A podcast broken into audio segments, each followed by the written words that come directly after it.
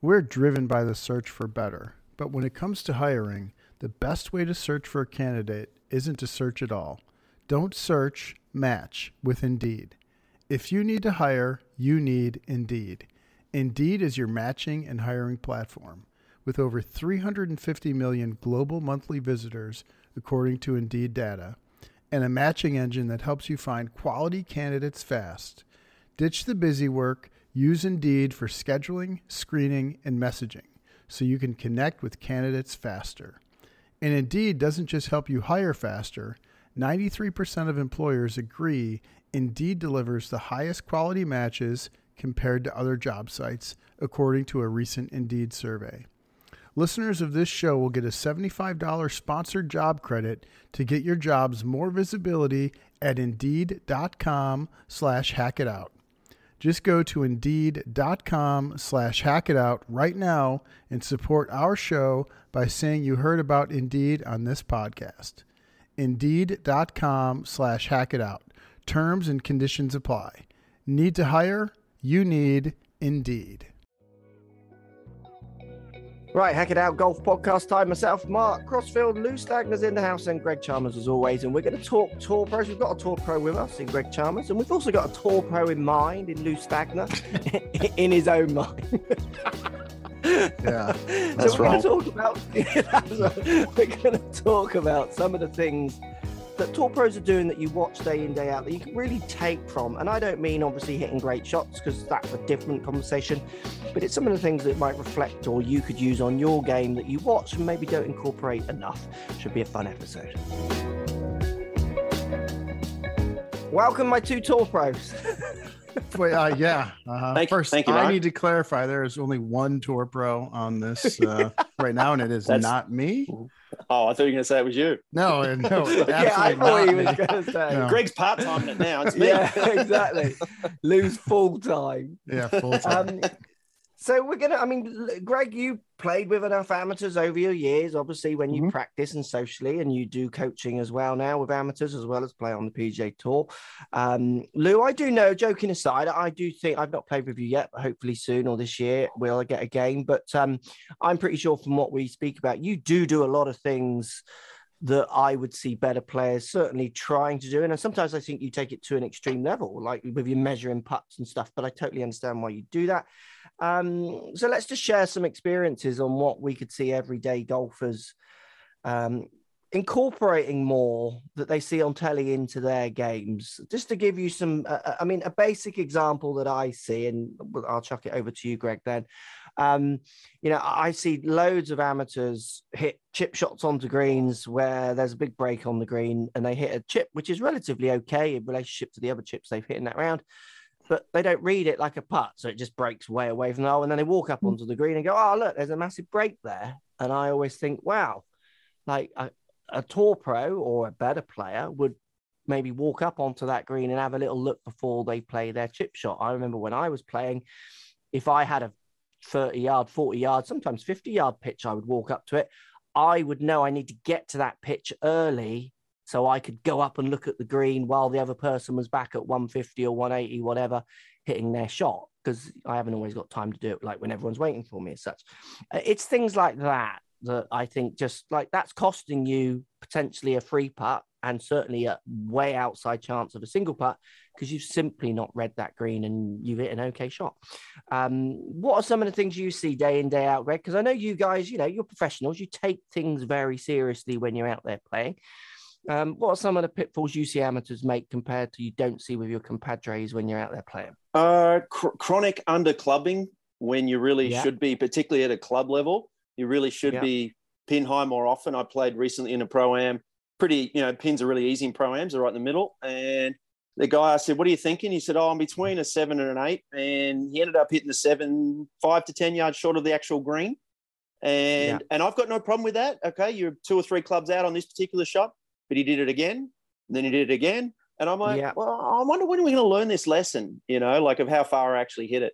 Um, that would be something. I think the biggest thing I'd take away is learn some lessons about, like you're talking, you don't look at chips, you don't walk up and look at the green. If you did that, if I did that one time, like, well, that's a mistake. I should have walked up and looked at that.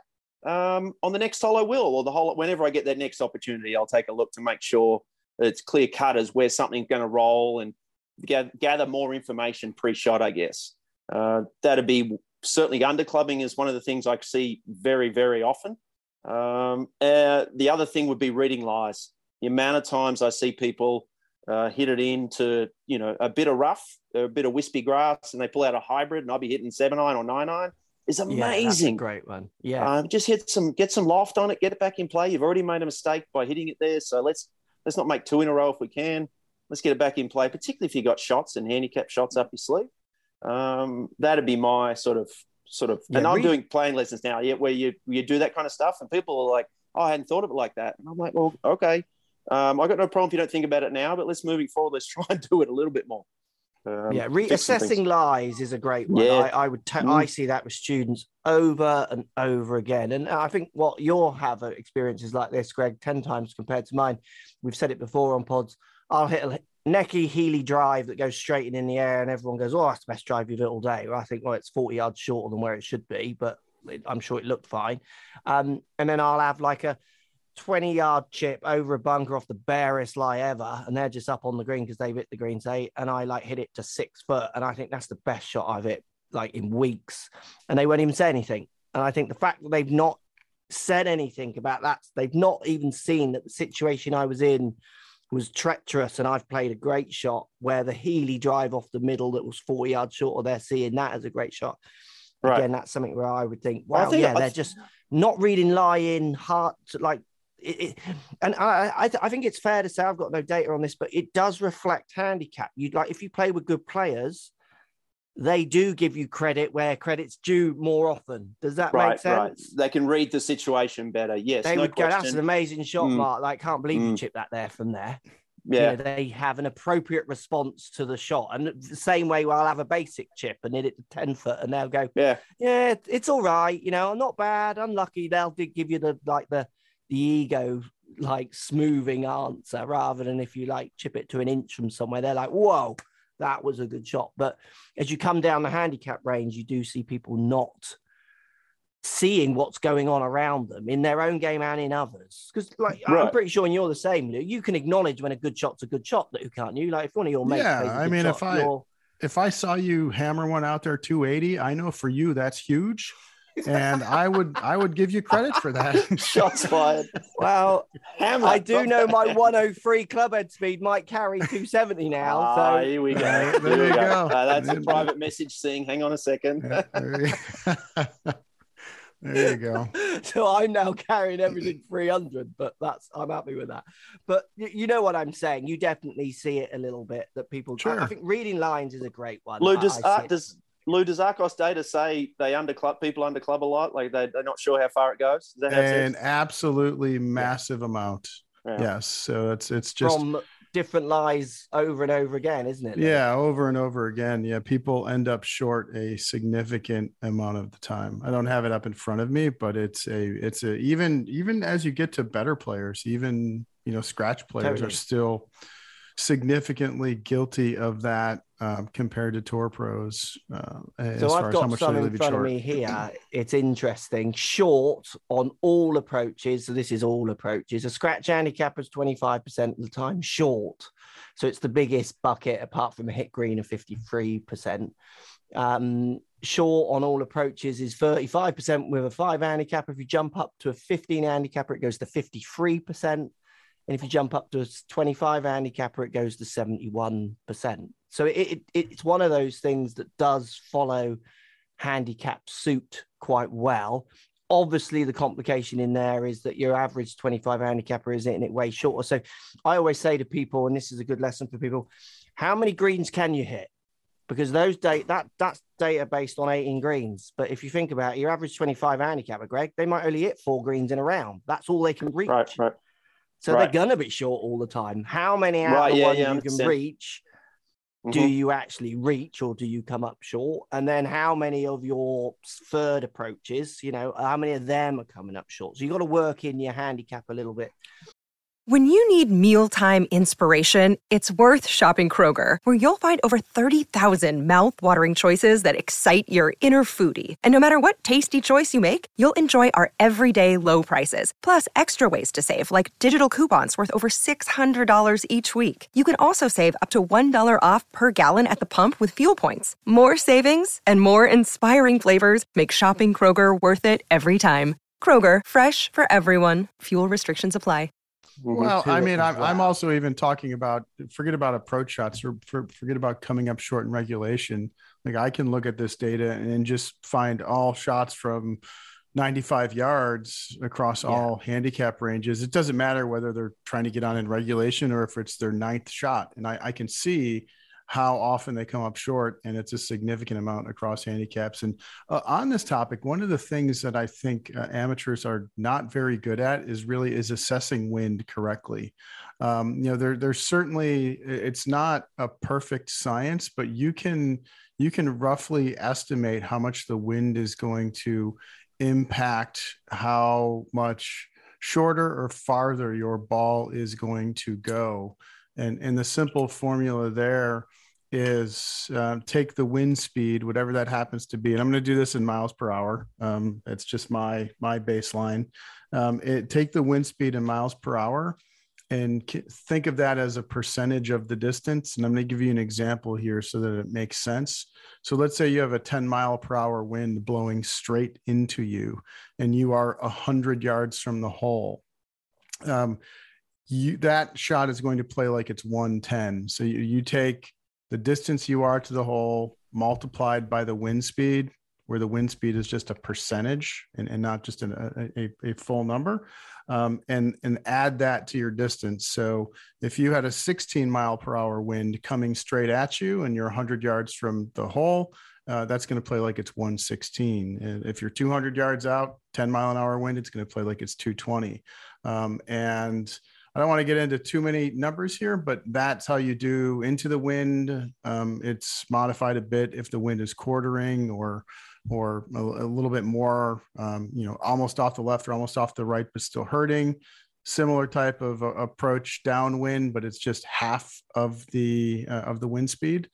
Um, it's such an important thing for amateur players to understand, and uh, we should in the notes, Mark. We should put some I can give you some links that you can put in the in the notes for this where people can see yeah. that stuff because I was recently walking around with um, a D- Division One golf team that I help out with now, and it was a par three, and it was eh, I was playing out at 180 somewhere around there. But when you did these calculations um, and you took into account elevation, um, so this this green was about four yards above where they were hitting on the tee the the hole was playing like 216 215 roughly as an estimate.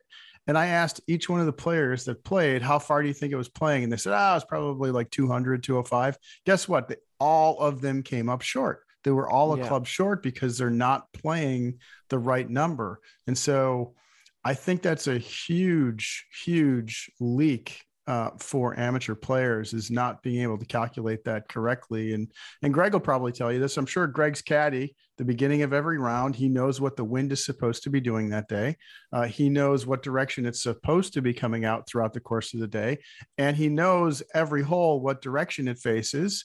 And he has an idea. Now, all of that can change when you're out there, but he knows before he shows up what we're expecting throughout the course of the round and he has an idea before he even sets foot on the property. I don't.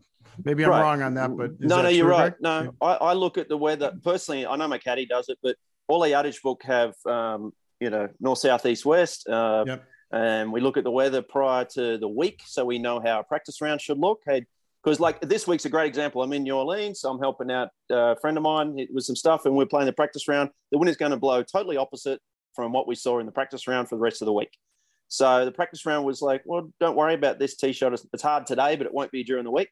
Uh, that kind of stuff. But yeah, we'll get during the round. It's just another level of confidence you can add. Hey, it's meant to be from the northwest. It feels that way. It looks that way. All right, definitely do that. Takes that yeah. unknown out because any doubt is not fun. Um, I'll say this: I, I know when I'm playing, I've noticed in the in the getting into the teaching side, uh, my instincts are very good, and a lot of pros, their instinct, instincts are pretty good when they're over the ball. So that their instincts are screaming at them, like that scenario you talked about, Lou. Um, okay, this isn't enough club. I should hit more club, and we listen to that better. Um, I've noticed with some amateur golfers that they just don't have that, whether it's through um, they don't play that much in those conditions, or they just don't play a lot. Uh, they don't have those sharp instincts of, or they don't even know how far their clubs go. You know, like yeah. there's a lot of that sometimes um, which is you well, know they generally know how far a good shot goes, but they right, very rarely right, know how right. far their clubs actually go. No. So they know well, how uh, far the outlier top end often goes. That's what I that's a pattern I notice with amateurs. So they tell me where their seven iron goes. The best out. one well, ever yeah, in the hottest day ever. Of, well, not quite the best, but like two out of twelve go that distance, but all the others yeah. are way short. And I, yeah. I, if we take away the total miss hits, like let's just delete them off the fifty-yard ones that you've topped you're actually averaging that club about 137, but you're telling me it's a 155 club. And I, I just mm. think, it, eh, yeah, you could get it 155, but twice out of, yeah. you know, 12 shots um, off a mat where it was a low spinny one anyway. So you probably wouldn't happen outside as well.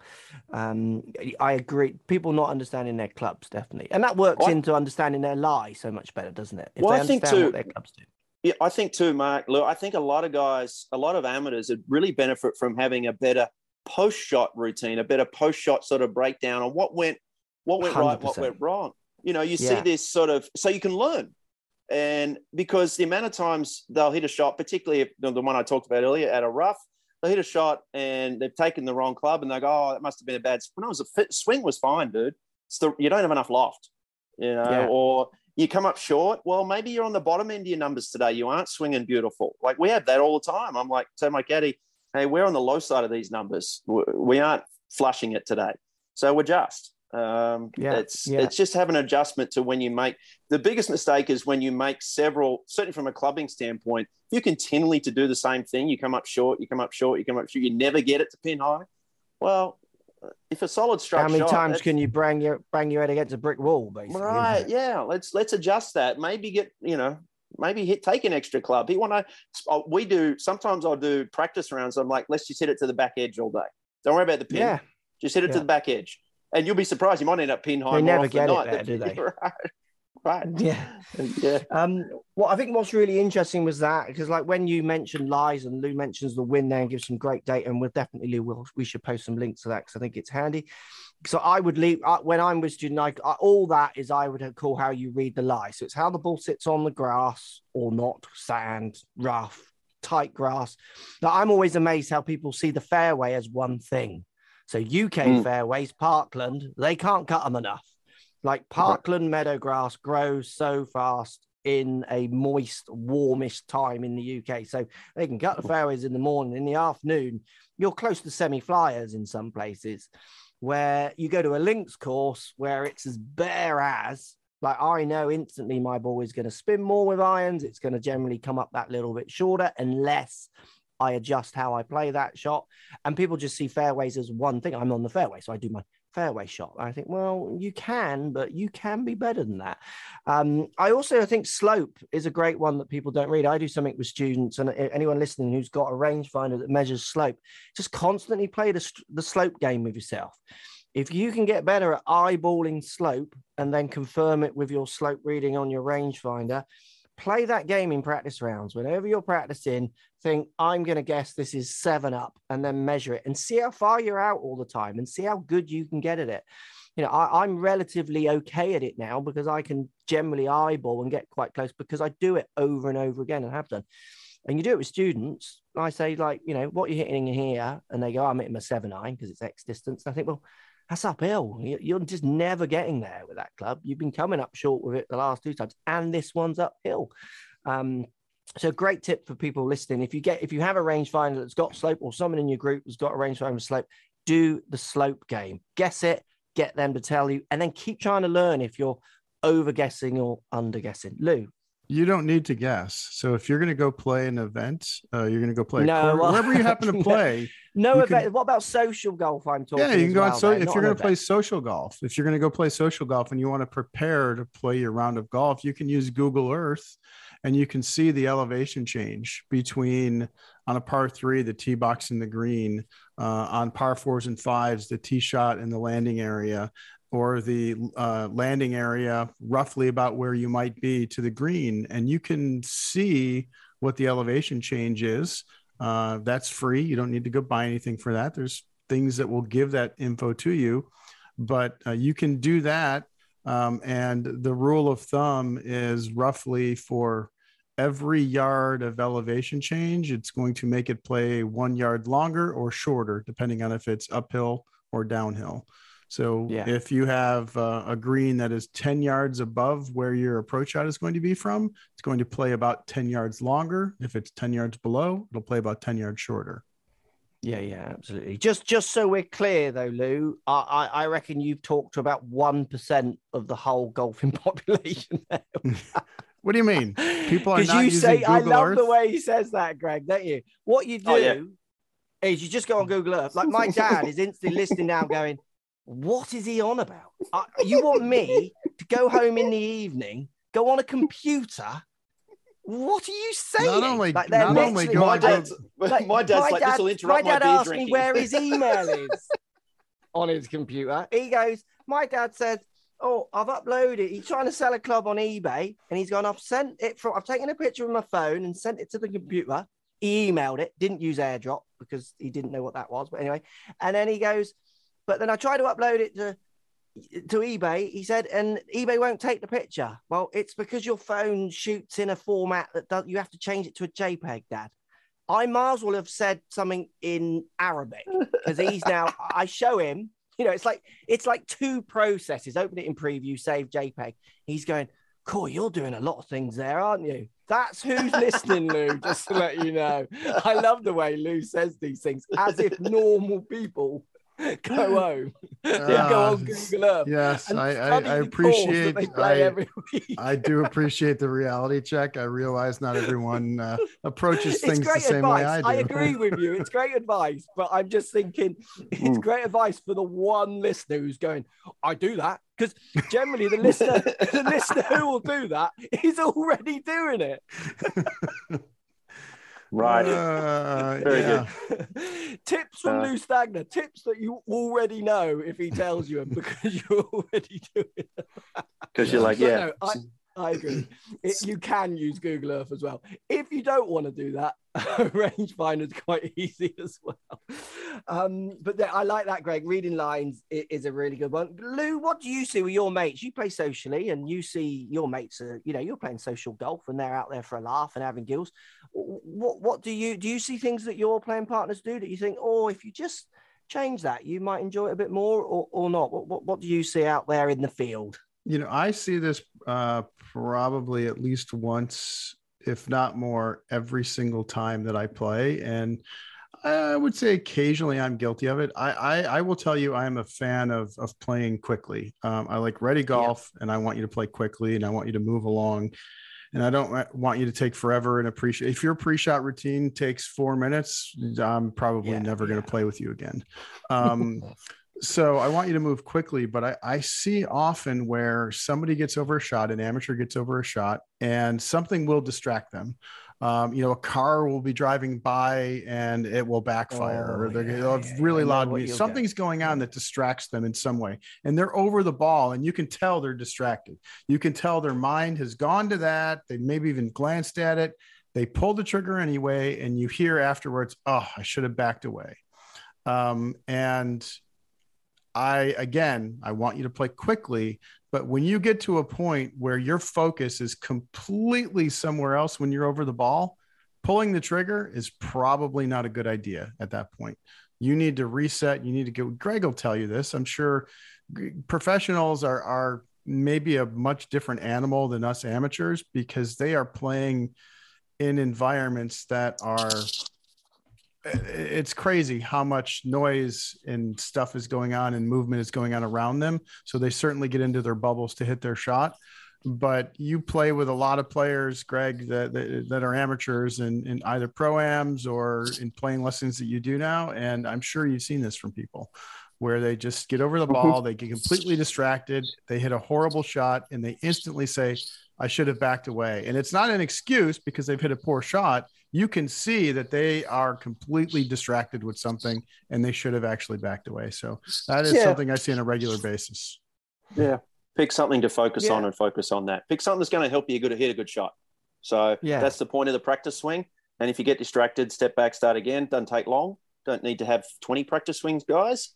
Um, if you don't feel the need to make a move to um, help you generate whatever you want to generate to hit, give you a chance to hit a good shot. You know, for me, it might be a feeling of with a driver, it might be different to the irons. With a driver, I like to feel speed past the ball. It's pretty simple. But yeah, if I get distracted, I, I mean, we're playing for a living. We got to jump out of it. It actually doesn't happen as often as you think. If you're focused, it's sort of um, we just sort of practice it so much we get used to, and we get used to noises. And some do. Some pros are Yeah. a little more rabbit ears. Um, but yeah, I would say that. Uh, and you yeah, know, I mean, I think that's I, I would Go ahead. say with that, which is quite interesting. Though, where I agree with you, like if you if you feel like you've been distracted, just start again and like you know reset. But I also do see amateurs use it as a scapegoat as well. I I reckon, Greg, you probably see this also with your pro-ams. Like, My mum does it. Like I can see people are coming, like before I walk into my part, and unless they start jumping around. I, I know what their movement's going to be. It's predictable, so I can just ignore it. They're going to walk past, and that's Mhm. fine. So I'm going to hit my putt, and I know, like, if they started going like side to side or jumping up and down, I might step back. But sometimes, you know, amateurs want complete silence, and I just think, you know, Oh. come on, we're not had a- really. It's a I bit of a belter. fun, and if you're going to get great put off by that, get over Yeah. yourself a little bit. I had one. I've had two of those. Once, both family members. I, I was I was at Torrey Pines and I'm standing over a wedge into on the the easy course or the old easy course on about 16. I'm standing over a wedge and it's behind the green. My wife walked around. Nikki walked around, and she popped up right behind the flag at my last look. And I had two looks, and I'm like, oh, there's Nikki. Right. And then my dad wore a bright yellow golf short to a tournament. He's a big man. He's got a bit of a beer belly. And he rolled out with this bright yellow shirt. I'm like five or 600. Dad's ambling down the left side. And I go, oh, every time I looked up at the target, because I'm a lefty, all I can see is dad like 50, 80 yards off the tee in this bright yellow shirt. I'm like, stand still, dad, for crying out loud. And, uh, but uh, yeah, I only made double on that hole. It didn't cost me much. Um, but yeah, you you do have to, you do have situations that pop up, but you know, it's just kind of get on with it. I mean, some Yeah, people. you have some fragile golfers as well, don't you? Oh, That's what I think. You, you have absolutely, yeah. unfragile and ones that are fragile, and it's almost like they're looking for something to blame because Yeah. golf is tough and you're going to lose a lot. It's like, well, if I can project that onto someone else, it's like self defense a little bit. So, a little bit of definitely resetting, like Lou says, I think it's good advice, but also try not to be as fragile. I see more over fragile amateurs, like you know.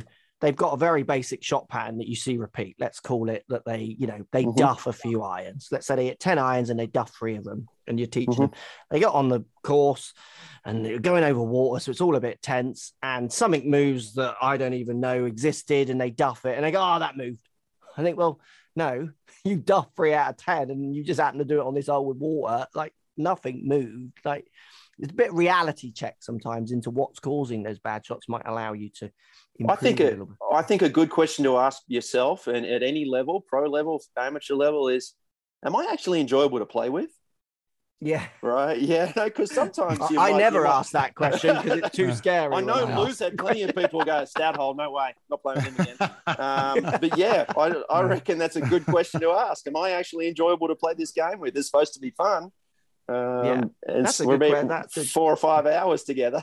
you know, Yeah, absolutely. And then it's other things pros do. I mean, you're forced to play one ball for the whole tournament, I think, Greg, aren't you? Yeah, As in, that's literally one ball that you have to stay with. Is it per round or whole tournament? If you start with a ball, let's say. no, you we can change after the round. We just per day. Yeah, per yeah, day. per, so you per can start, round. so- Yep. hmm Yeah, perfect. So one amateurs type definitely- of ball. Yeah, just to Mhm. clarify, one type of ball, not one ball. One Correct. Sorry, yes, Yes, yeah. yes. Well, well I get them for free, yeah. mate. I just throw them away. I just give them. to So, for instance, if Come he and watch uses me play. a, I'll give you. I'll give you a sleeve. Yeah. I'll just give you. They'll be used, but I'll give you a sleeve.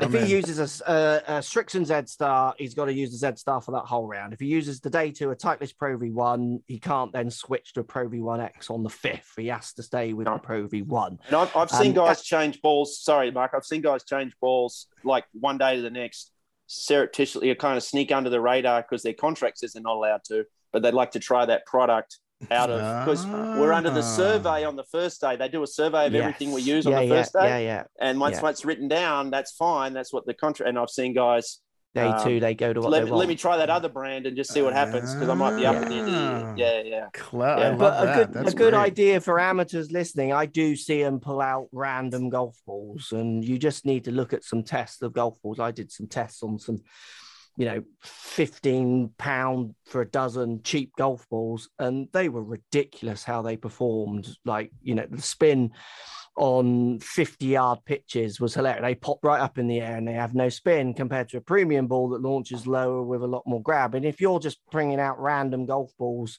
you know, obviously, if you're just playing for fun and you lose loads, use whatever golf ball you want. But if you want to improve, Tour Pros will be using regimented ideas of their equipment.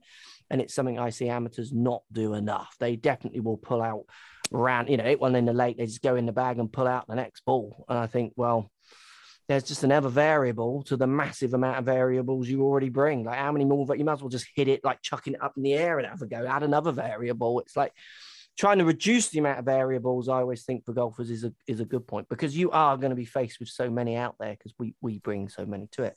Are you a one ball? I've seen your stack of golf balls. Though you're a one ball guy, aren't you?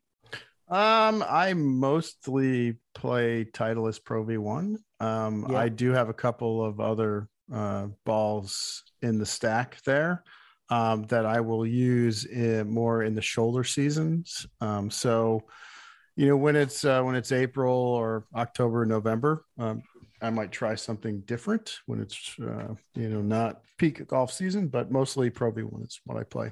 So I, I have another one that's huge for us amateur players, uh, and you're both going to laugh at this one. And I'll I'll relate it with a story. So a few years ago, I'm playing in an event, team event, uh, partner and I, um, and my partner gets off into the woods, um, and we we're over at his ball, um, and you know he's pulling out a club, and I'm just typical. What are you thinking here, partner? Um, and he's like, all right, I'm gonna I'm gonna go through that window, and I'm gonna you know big cut and you know, I should be able to get this near the front of the green. And you know, this window is about 50, 60 yards in front of us, and it's maybe five feet wide, and it's just all trees everywhere else. Lovely. And he, te- he tells me this, and I'm like, um, I'm thinking Really? in my head, you're a 16 handicap. You're not going to hit that window. Like, it's like so I- divine in the. It's like I can Yeah. see. Yeah, I can like, see the light like, like Greg would not stand over It's this one and try to pull I this can off. see the light. Yeah, Yeah, and and so the Blues Brothers. yeah we're, we're trying to we're we're trying to uh you know come to a decision there and I, i'm trying to coach him into just coming out sideways a little bit forward but sideways make sure you're not still in the trees for your next shot That's and i think fun. that's a that's a, a mistake that a lot of amateurs make is they try to hit the hero shot rather than just getting it back into play um, and going from there. You know, once you get off into the trees, even for tour pros, um, you know, recovery shot out of the trees, you know, any, I think it's from between 100 and 200 yards roughly. It's, it's about 3.8, 3.85 shots to get the ball in the hole once they get into a recovery situation. So you are more than likely going to make bogey in that situation. Just try to not make double or triple. And you can make double or triple real easy when you try to hit the hero shot. So that's just common sense. Uh, and you would think that it would be more common with amateurs, but it's not. They try to hit the hero shot way too often, from what I see. It's Yeah, it's I- uh, Lou. It's two great big point. mistakes in a row, Yeah. and you can't Yeah. afford that. You can you have one big mistake. You got to get back on track. Uh, the other piece to that is that process is. Let's say he tried that shot, and he doesn't pull it off. A lot of amateurs will go, "Oh, that's a bad shot." And what I would say to myself is, "That's a terrible plan. That's a Yeah. bad Yeah. plan in the first place." And you had Yeah. what very small chance to pull that off. What are we doing? And that's when I'd look at me and my caddy and go, "We're idiots." Um, Yeah. So yeah, that that that that's something that you know we've talked about in the past. The difference between a bad plan and bad execution. You're going to have bad execution, but you can't afford to have bad plans. You must Yeah. pick good targets and good options.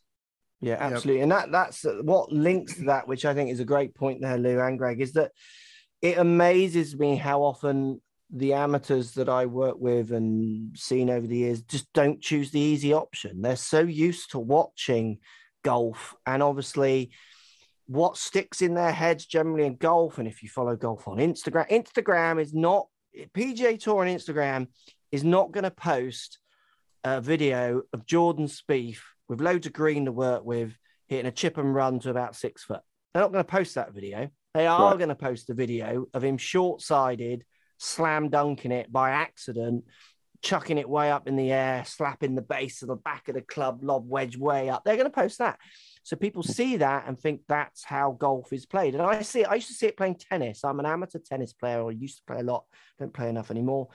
And people come on who haven't played for that much and they've just watched Wimbledon and they're like going for aces because that's what they see. I think, well, you're getting two percent of these. I'm not going to play if you're going to keep it like that. I just want some balls in because we want to actually to go mm. back and forwards. Like none of them are going in, and it amazes me how much amateurs just don't choose the easier options. I don't know if you've seen this on the stats, uh, Lou. I've seen it with ShotScope. You go up through handicaps, and you see amateurs start going for their lob wedge a lot from say 50 yards and in. They're using their most lofted club where when you come down in handicaps, you see a fraction more of an even spread. Now, there's always going to be outliers. There'll be someone listening to this who says, Well, I chip with my 60 all the time. I'm really good with it. Keep doing it. We we played a bit with Luke Donald a few years ago, and I was asking about his chipping, and he said, I generally chip a lot with my 60. Yeah, keep going. You're great. That is awesome. Not, I, I, he's an outlier. like I wish we could all do that. But the amount of amateurs I see just play either their chipping club which situations like why are you playing that loft when you like that's a putter you're two foot off the green um, just choosing the easy option and it's something that pros do pros will choose the easiest option what pro playing for their money is going to make or playing for their living is going to make a shot harder than it needs to be mm-hmm. like i'm sure if you're a bit squeaky bum time going up the 18th with a x amount of lead if you can hit a little punch eight irons probably easier than trying to rip an eight iron high in the air and get it to do something mm-hmm. you're like you know, when you get a bit nervous. Little yeah, yeah. It's about it's about low it? score, isn't it? It's not about yeah. the prettiest shot or the, the sexy shot. We, you know, this week um, in New Orleans here, they're doing. Uh, we're practicing a lot of sexy shots and chipping high balls around the greens. I'm I'm working with a player, and really when we did that, but then afterwards, I said, actually, in the tournament under pressure, we'd run this to the three wood, wouldn't we? And he goes, yeah. I said, yeah. it was good practice. It's a shot we may use once every when we have to, kind of blue moonish, but it really isn't necessary when you when the gun goes off. Um, and so, well, that yeah. you're a handicapped golfer that needs help because you've yeah. got shots. That's why you have free goes. You have a handicap. Like it's, mm-hmm. I always think the handicap system's great in golf, but it is funny. You're getting free goes like that. Like, yeah. here's some free goes because you're not good enough to play the game, is what mm-hmm. it's basically saying, isn't it? Which is great. That's a great part of it. But to then choose the difficult options as well or mm-hmm. trickier options that one just yeah totally sort of on that topic um I, i'm not going to give away too much info here because there's an article coming out soon from one of the golf publications on this topic and it's amateurs using different clubs around the green and uh, one of the things that i can do in arccos is i can take a look at not only what club they used but i can see um, some attributes of the shot. So I can I can know not only how far they have to the hole, but I know how short sided they are or not. So if they have a 25 yard shot, I can see if they have five yards of green to work with or if they have 22 yards of green to work with, mm, um, yeah. which starts to allow me to quantify how difficult the shot is. Um, and I will just say that um, amateur players, um, generally of almost all skill levels, using your lob wedge and exclusively your lob wedge around the green is a not a good mix. No. Um, it's not a good mix. And I was even surprised at some of the data as it relates to even some of the better players. So, yeah, uh, you know, yeah. a 25 handicap with a 60 degree wedge or a I mean, I I see some people that are using 64 degree wedges yeah, yeah, in yeah, there, yeah. and I'm thinking, what do you, you know, that's just a really bad idea. We should we should rethink this one. Uh, but even some of the better players, you know, mid uh, single digit players, um, I was surprised at their performance with lob wedge across certain situations. So yeah, uh, it is amazing um, to see. Yeah, it is amazing. So you know, using the right choose the easy option. The, yeah, the easy option is, is, and so part of choosing the easy option, I, I, think, is that's what a lot of people do. Is they simply, uh, you know, they grab their sixty, they get around the green, they grab their sixty, and that's what they do. You need to um, start trying other things around the green, Yes. which includes trying it when you're not on the golf course playing. Like go to the Yeah. practice green and work on different things. Pick a 20 yard shot where you have 17 yards of green to work with. You're just off the green and hit 30 shots with your lob wedge and then hit 30 shots with a pitching wedge and see Yeah. which one does better overall. Um, and you're going to be surprised at what you learn there. And I think that's a great exercise to do. Yeah, I've done so many videos on this. Someone posted something at me and a few other people. I don't know if you guys were involved on Twitter or Instagram. It might have been. Uh, you know, what's the best? wh- What's the best lofted wedge to play from? It was like a distance. He gave like sixty yards. Um, you know, I'm in the fairway, and should I be using my 48, my 54, 60? I can't remember the exacts, but he was basically which one should I use?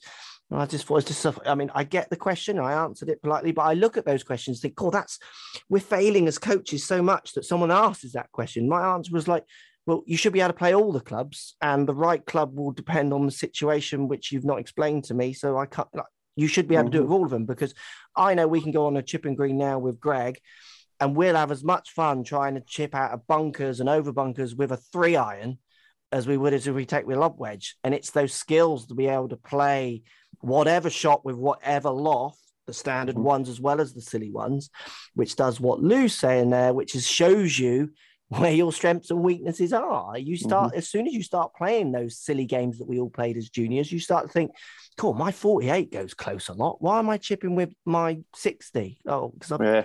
not done those games to to self discover that. Mark, So I used to I used to do a thing, and I haven't done it for a while, but I probably should get back to it. I used to just walk five yards off the edge of a green to a pin that was had tons of green to play with. Um, so let's say the flag's on twenty, and I would Yeah. chip with every club in the bag, one ball with every club Brilliant. in the bag, yeah, right? it. And I go all the way through to three wood, and then I come back down, and you'd be some a mate. The quite often in that scenario, about a five iron was perfect, you know because Yeah. I looked to land it just on the green, about a yard or two on the green, and it was so easy. It was just this little putting motion, kind of. You, there's so many, you know, easy motions, just using the body and uh, not too much hands, and it was. It, it's and you go, wow, lob wedge is actually quite difficult from here. Well, I Whereas, you know, you've did a got video spin on it. and bounce. Yeah, and, oh, yeah, go ahead. Yeah, Well, as soon as you got deflection in there, which you have, you've got an oblique hit, you're going to get variables. Your spin in a lob wedge shot, let's say a 20 yard chip, can range by a thousand revs, and then in turn, the launch will change. I, I do a simple drill with someone. I put a glove literally one step in front of them on the floor, give them five balls, and say, How many can you land on that glove? And generally, if it's one step in front of them, they're literally leaning over the glove, they can drop all five balls on that glove. I then get them to walk 10 paces away and say, How many can you get to land on the glove now? None of them land on the glove because from 10 paces away, a glove, which is tiny, five balls, 10 balls, they struggle to get it on. And I say, Think about your landing spots on a green. As soon as you go to a lofted club, you're moving generally that landing pot spot away from you. You're not going to hit it. You'll, you can you can't do it Mm. when you throw it. How are you going to do it when I give you a, a, a stick in your hand? If you can get your landing spots, and this is an as a generalization because I know there's people listening who are outliers who chip great with those lofty clubs. Keep doing it. I'm not talking to you. You wait for the next tip. It's the ones that you see over and over again. If my landing spot is two paces, one paces in front of me, there's a good chance I'm going to hit it a lot. So, in your point there, chipping with a five iron, you're going to find your landing spot. You're going to hit it nearly every time, basically. If you can hit that landing spot, the big question now is can you just get it at the right trajectory for it to run out? You've got one variable to play with rather than Right. three or four if you're doing it the other way. Easy option, ladies and gents. Definitely, I see amateurs choosing the chipping option. And it- it's not as black and white as that. Um, I've got two points to finish. First one, and you've already ta- uh, tackled this one, Greg, a little bit. I just want to reiterate it. Pros are great at learning their patterns fast. Mm, mm. So, as in, they'll get on a practice area and they're hitting cuts today, and they think, right, I'm teeing off in 20 minutes. I'm hitting cuts today because I'm not fighting that. There's times to fight and there's times to play. I always say to students, like, we can fight in the studio. You're not playing for a week. If you want to have a fight, let's have a fight. Let's fight this slice. Let's fight this hook. Let's fight this shot pattern. And then there are times to do what Lou talks about a lot, which is just center that shot pattern in the most sensible place and play your shot pattern. Um, and, and pros are really good, I think, at finding those patterns quick. Because I, I, the phrase I said, I said it earlier. I, I must say to students over and over again: How many times are you going to bang your head against this brick wall? You know, it's just literally because I let it play out. I like to see a student. It, it, as a as a coach, I think it's too easy sometimes to correct them Sometimes I want them to make the mistake for them to make the point to themselves. You've just hit eight shots that have come up short. Don't hit a ninth one. I could have said it after two because I could see where it was going, but I didn't because I wanted you to make the mistake because that's generally people learn mm-hmm. better if they make mistakes. Um, I think that's fair. Greg, you must have played in tournaments where someone's just adjusted halfway through and got it round, you included. Oh, all the time, all the time. Uh, always, always like hyper aware of um, how things are going and how you feel and and how the swing feels and are we at the top of our numbers? Are the conditions hot and I'm, I'm flushing it, or is it cold and wet and I'm not going hitting it very far? Um, it's not as simple. We're not computers, right? You can't just roll out and put the program in and just perform. So um, it, it, it really is on constantly on the fly, and you know you could wake up in the morning and I feel a little faster today for whatever reason, right? And you've yeah, got to 100%. it's an it's uncomfortable uh, sometimes. Yeah, not that kind of fast. Lube flexing his muscles in the in the mirror. Um, but yeah, I generally wake up and think, oh, I feel really slow today. right, right, which is just as bad, you know. Uh, but yeah, it's it's definitely something where you're uh, you're listening to what's going on in your body and, and sort of um, taking the information in. And if you don't have your best stuff, I think Tiger even said it in the Masters there recently. His warm up was terrible when yeah. played. You know, yeah. so yeah. that's where a second serve can come in handy. A little tee down cut or something else we've talked about in the past. A shot you can go to off the tee to get it into play. Three wood, something like that. Just get it in play. Let's get it to the house. We'll fix this later. You know, particularly if it's something that really matters, a day that really matters to you.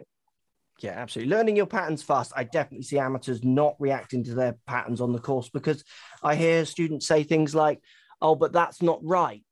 Uh, the only thing that's right today is that you finish. That's the only thing that's right. Forget the mm-hmm. right grip, forget the right stance and the ball position. We've tried that. It's not working. Let's just get it round. Go back to your little punch or whatever it was you're doing, and we'll go on the range and see if we need to adjust or not. Um, one last point on this then pace of play, because obviously lots of people relate these tips to them taking a lot longer. So, for instance, I'll see a golf pro on telly walk around, you know, a putt a lot more from both sides, maybe, you know, from behind the hole, behind the ball, and then they might even go to the side. All these ideas that we're giving you, maybe learning slope, um, learning your patterns, and and um, taking the easiest option, walking up to a green to check the to check the uh, lie and what have you, of how your chip's gonna uh, roll out. You can do these things while the people you're playing with are hitting shots if you're smart. Like I, I don't know mm-hmm. if I mm-hmm. said this at the start of the pod, but if I've got a 50 yard shot in, I'm you know I've got to walk up on that green. I'm going to get there quicker, knowing I don't want to be there with everyone waiting because it takes a while for me to walk up to that green. So that'll be a time where I'll sneak up the right in the trees where they don't see me as they're preparing. I won't stay back and have a chat or watch what they're doing. I'll run off, getting ready to hit my next shot. And you can do that with things like putts if you want to change your routine on putting. I'm sure you're both lining up putts while the other person is hitting their putt, aren't you? I, I, I, you see lots of people not doing that, but you're both practicing that idea, surely. Lou, you got a protractor out, mate? Is that what you got?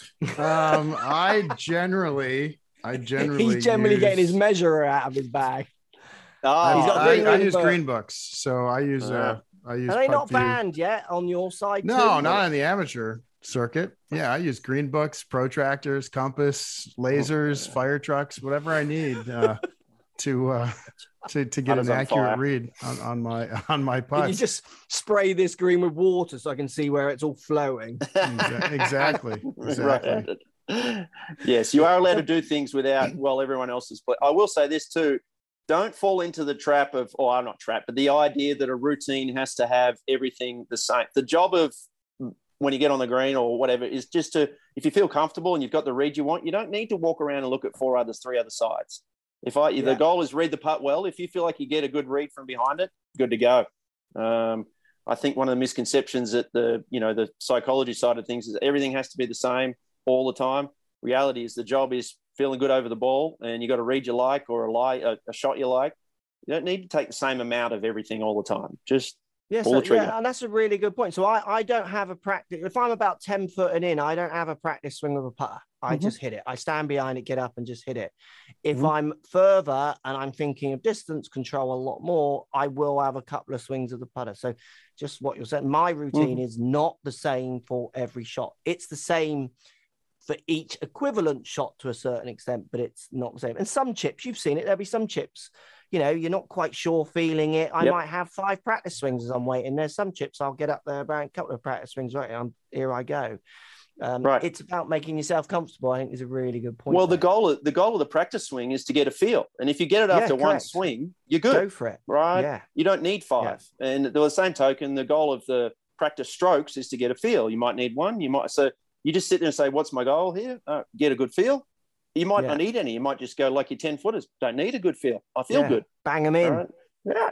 Get Step on with up there, banging them in, and then just like yeah, Right. yeah, pick that Right. up oh, out the. Work on your post celebration. Put that in your melt that into your routine. There we go. work on work on your trash talk, people. Oh, that looks so Tiger esque, that fist pump too. It's great. I could see that half a bicep bulging through your shirt. It's wonderful. Through my string vest. 10% bicep. Yeah. I got one last point, Lou, and it's to you because you made Oh, a boy. point earlier in this, and I'm confused. So you said you wouldn't play with people that take too long, right?